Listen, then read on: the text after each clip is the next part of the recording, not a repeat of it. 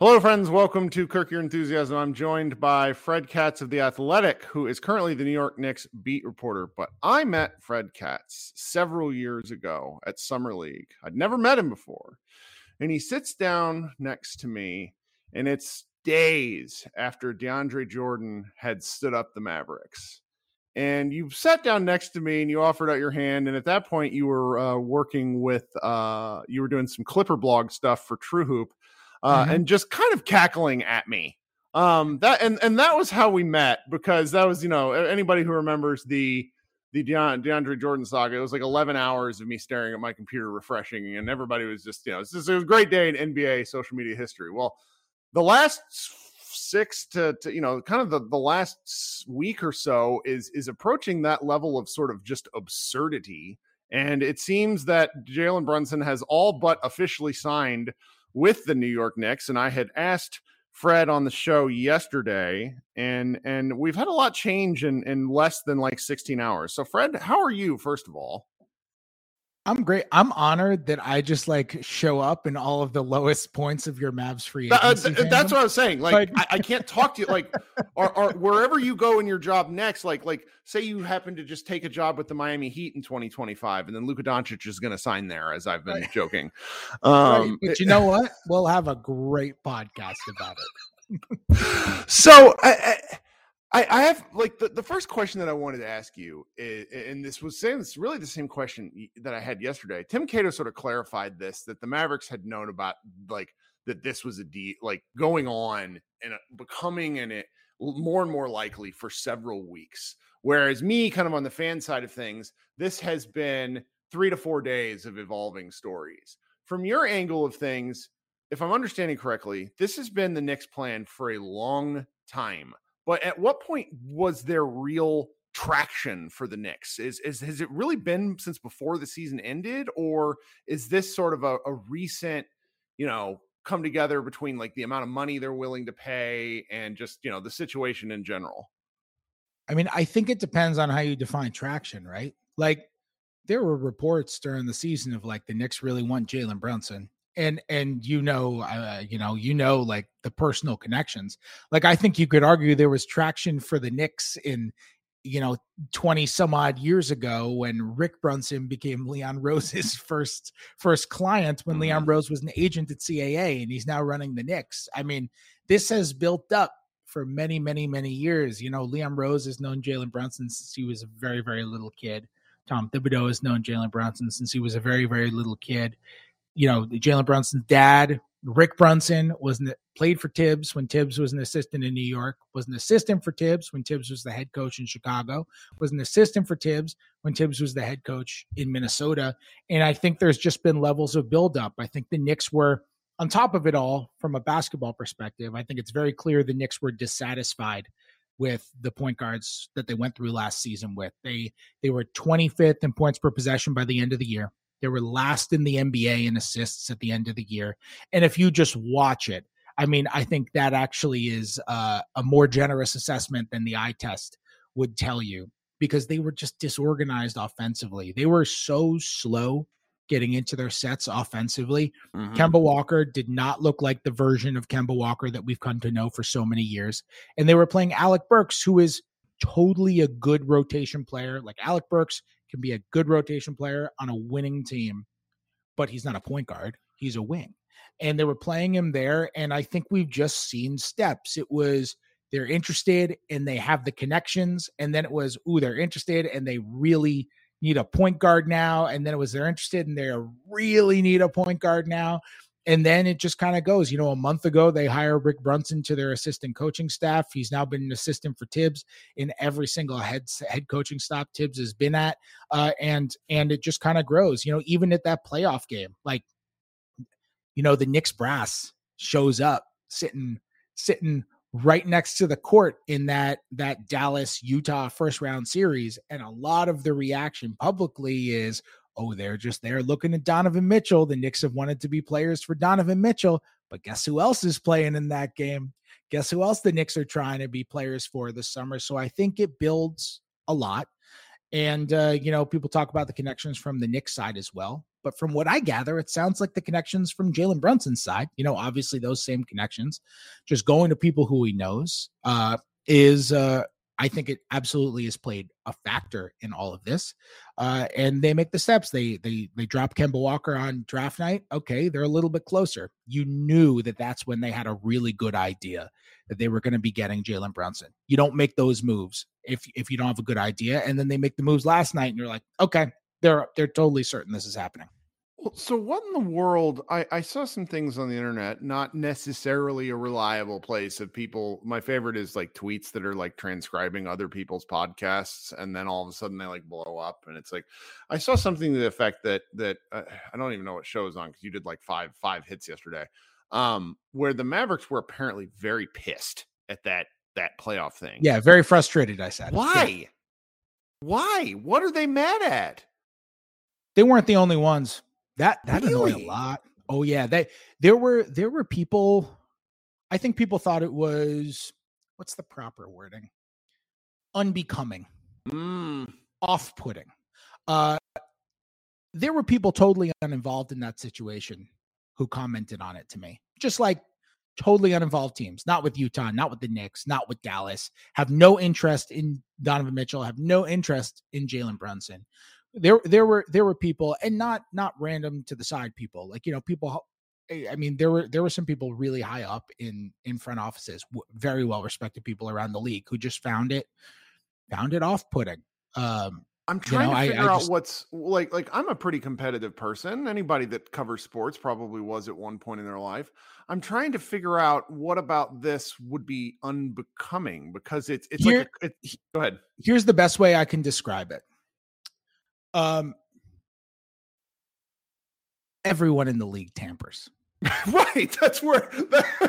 We know that.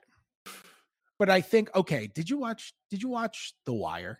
Yeah, this might be a bad analogy because I don't know if the listeners have watched The Wire. Uh, but no, there's a character in the wire, the wire. There's a character in The Wire, Omar, and I won't blow anything for people who want to watch it. But there's a character in The Wire, Omar, who has who has killed many people. But Omar has an ethical code to the types of people he will kill. And if you kill an innocent person, Omar will be just as upset about that murder as you or I would be, even though Omar has killed various people and been involved with various illegal Mhm. happenings. He has a code. His Mm. code, it, it's what makes him a, a phenomenal, one of the greatest characters in the history of television, one of the most complex characters in the history of television. He has a code. He is a murderer who doesn't condone all types of murdering. And I think tampering is a little bit like Omar. I think a lot of people feel the way of like, yeah, everyone tampers, but there's a way to tamper and there's a way to not tamper. And you don't do it in the daylight Mm. and and and i think uh that plays a big part of it because there are just there are a lot of people in the league who who are who are paranoid about tampering from that from that end and the fact that by the way we know all of this and we're recording this at 11 15 a.m eastern time what, what what's 31 ish hours before free agency begins and we're talking about Jalen Brunson to the mat to the Knicks. Yep. Like, Yep. all right, well, that's This happening. would never happen if David if David Stern was still alive. This just wouldn't be a thing. I mean, it's it's a it's a different NBA. But I Yeah, guess well, that the league somewhat the league somewhat said, you know what, who cares? Go for it. When they did a really long investigation into the Lonzo Ball stuff and came away with like just kind of a small slap on the wrist, and teams are just going to say, well, if we get a penalty, if that's the precedent, if we get a penalty for tampering, I'd rather lock in the guy I know I'm going to get and just lose like a second round pick. They already traded six second round picks to clear room. What's a seventh? You the know, truth. So so uh so you know i think i think the the league to some degree has incentivized it which is not necessarily a bad thing if they don't care i just find it disingenuous if the league says that like they care very strongly about tampering you know and uh Mhm. You know we'll see. I mean uh, t- uh, uh, an organization has to actually file tampering charges for somebody to to actually get uh you know penalized for tampering. If nobody files official tampering charges then it won't matter. The Knicks won't get get anything for tampering anyway. And, and as you very well know if the Mavs don't file tampering charges it would be very very very far from the the first deal that came out of tampering in which there was no tampering penalty for. It's just kind of it's just kind of the way the league goes now.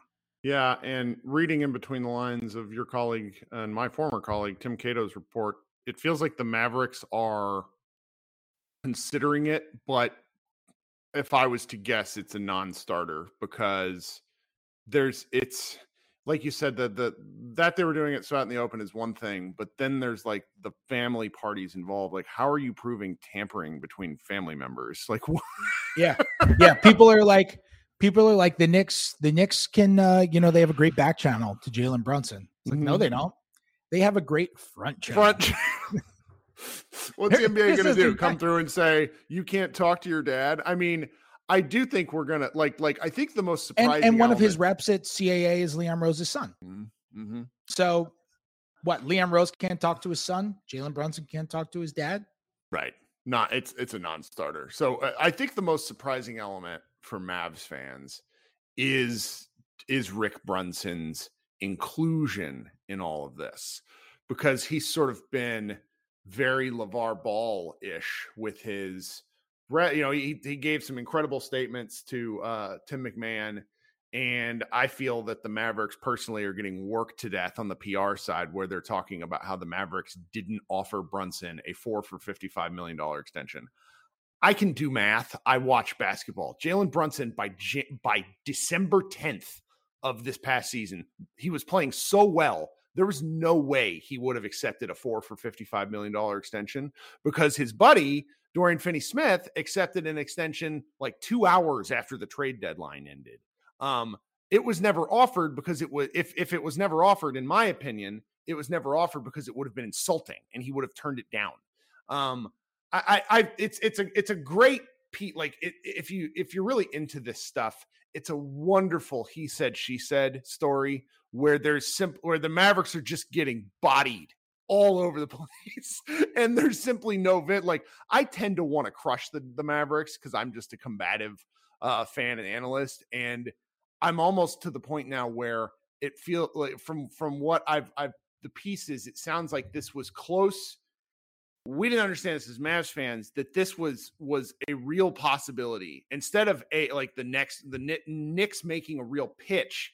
This was already something that was trending that direction even before Jalen Brunson blew up in the playoffs and had a great game. And I, it sort of is what it is. I, I've I'm really glad to not process this the way I processed DeAndre Jordan, um, which was like in real time and being upset. Whereas everyone else's stories this week, you know, when I talked to Jake about this, Jake Fisher, uh, a Bleacher Report, he was told bad information and then had to walk it all back. And so it's like if if that story never came out that oh Brunson is telling teammates that he's this is a done deal, I think that the narrative feeling, at least for Mavericks fans, is very different because we went from being very excited to being very sad.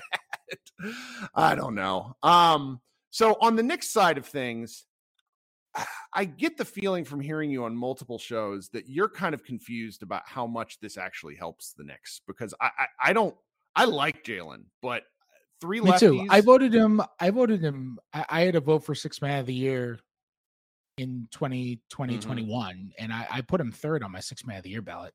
I think he's, he's, a really good player. He's really good, but is uh, Nate Duncan had a had a tweet last night that a lot of the places he likes to operate are similar places that that Randle and RJ Barrett likes to operate. It's really fun to have like a all lefty triple option, but you're if you're still you know there's only so many angles that guys can attack from. So it's like is this sort of a, a mislabeled basketball fit? Are expectations way out of whack here? What do you think?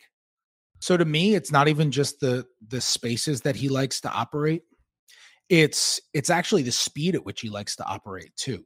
Because as as you and I'm sure all of your listeners know, like Jalen Brunson is it he's excellent inside the three point arc. I mean, he was like 55% on twos last year, and he's so skilled.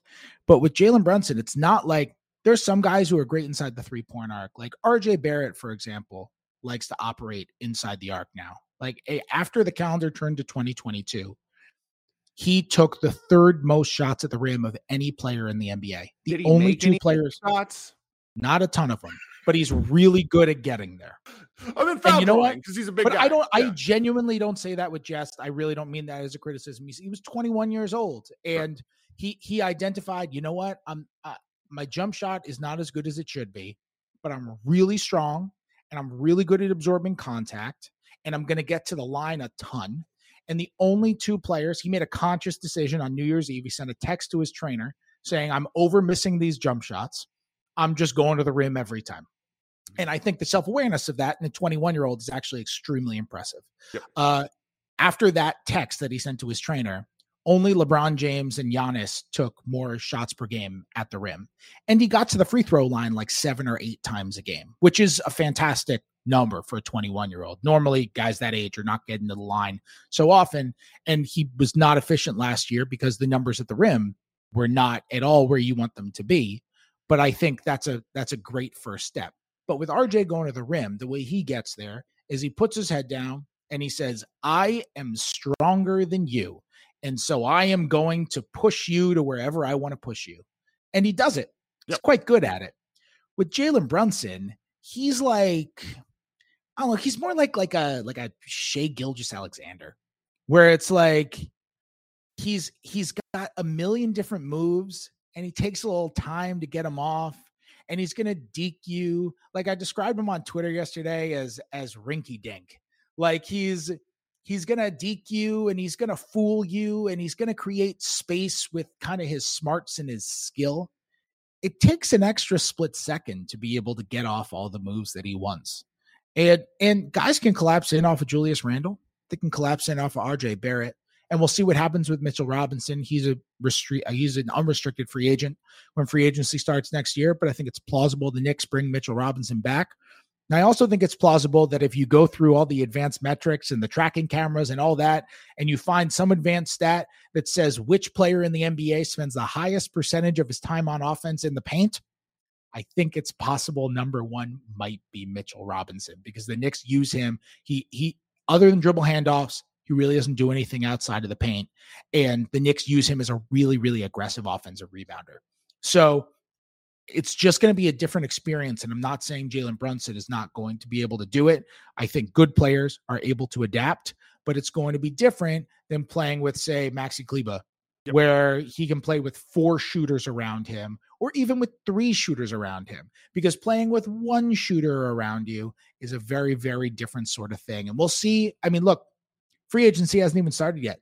Knicks might have other complementary moves, which is why I'm not all the way in on that point yet. Because for all we know, they make some sort of shocking trade, or Mitchell Robinson doesn't come back, or they get Myles Turner, and now all of a sudden, like that offense looks different. Or maybe RJ Barrett's shot develops. You know, he sure. gets praised for having a notoriously great work ethic. So yes, there are a lot of variables. So we'll we'll see how it goes. But I do generally agree with that observation. I, I really grew to I I had kind of a 180 on Brunson to where I didn't understand that Rick Car- Carlisle had essentially told him his role is to score, not to play make. Because there were instances the past the the in the previous two seasons before this this one we just finished where Brunson like wouldn't pass to wide open Chris Kristaps Porzingis like wild stuff where it's like he's either blind or he's doing something you know because he's told a certain thing and he really opened up his playmaking this year. I still don't think he's he's a traditional point guard. He's he's a score first guy. I'm going to be very interested to see how the Knicks use him. He's a lot of fun to watch. That much I think that that Knicks fans will get a real kick out of his footwork and because there's nobody really plays like him uh, in the league, in my opinion. He's he's kind of he, he said something on I want to say it was like JJ Redick's podcast that he was a power forward in high school and so he, you know, he has all these ball skills, of course, because of his father and how he worked, but he had to play in the post a lot, and it, really comes off. It's such herky jerky, weird stuff. Well, this has been this has been what I had uh, what I'd hoped for. I don't want to take up too much of your time because you're a you're a busy busy man. Um, I I think I will see you in Las Vegas when I'm out there. Definitely. But um, yeah, uh, you enjoy uh, and and try to get through free agency without uh, losing your mind. It sounds like you at least will have a fair amount, and and you know I can say this is a Mavs specific show, so New York people aren't going to hear it. It it's sometimes it's nice to get new guys to write about new things because it's like after, in an 82 game season, you you kind of like Tim, I, I, laugh with Tim about this all the time. It's like at a certain point, it's like, what else am I going to write? Like, there's nothing else going on. So it's like totally. it's also real... nice to have new guys to ask them new questions. You know, I, I was saying this to someone the other day. Like, fans, a common critique from fan from any fan base of any group of beat writers is they just ask the same questions after every game. And you know what? Sometimes fans are right. Mm-hmm. Sometimes it's 63 games into a long, difficult season, and you, you ask a question, you're like, wait, have I asked that three yeah, you give them the old talk about. Yeah. We're not perfect. Sometimes right. they're right. And so I, I, think you'll enjoy So it's nice to have new guys. You can ask new questions and learn new things and that's fun. I, I, I, do think you're going to enjoy covering Brunson. The way he seems to view the game is very, he's a very cerebral player because he's had to be because of his size. And so it's a, you're, you're going to get. Also grew up in a basketball family. A lot mm-hmm. of guys who grow up in basketball families are like that. Well, it just he's he's such a different person than his father because his father is essentially a wrestling promoter at this point with some of the things that he's saying. It's it's incredible stuff where he's, you know, they're gonna have to pay up. It's it's, it's it just it gives me you know. Uh, well, it, he wasn't wrong on that front. No, no, and that's generational money is what I keep telling people. You don't walk away. You don't you don't turn down generational money after coming from an undrafted player family. Like professional basketball player not Rick Brunson ground out every bit of his existence and it's now it's it's paying off in a big way with his son. Well, guys, you can follow Fred Katz at the Athletic. He does what's the podcast name you go there? I listen to it. I just can't remember what it's called. In my feed. I, I do the tampering podcast over on the Athletic NBA show uh Tuesday. The tampering podcast. That's right. Yep.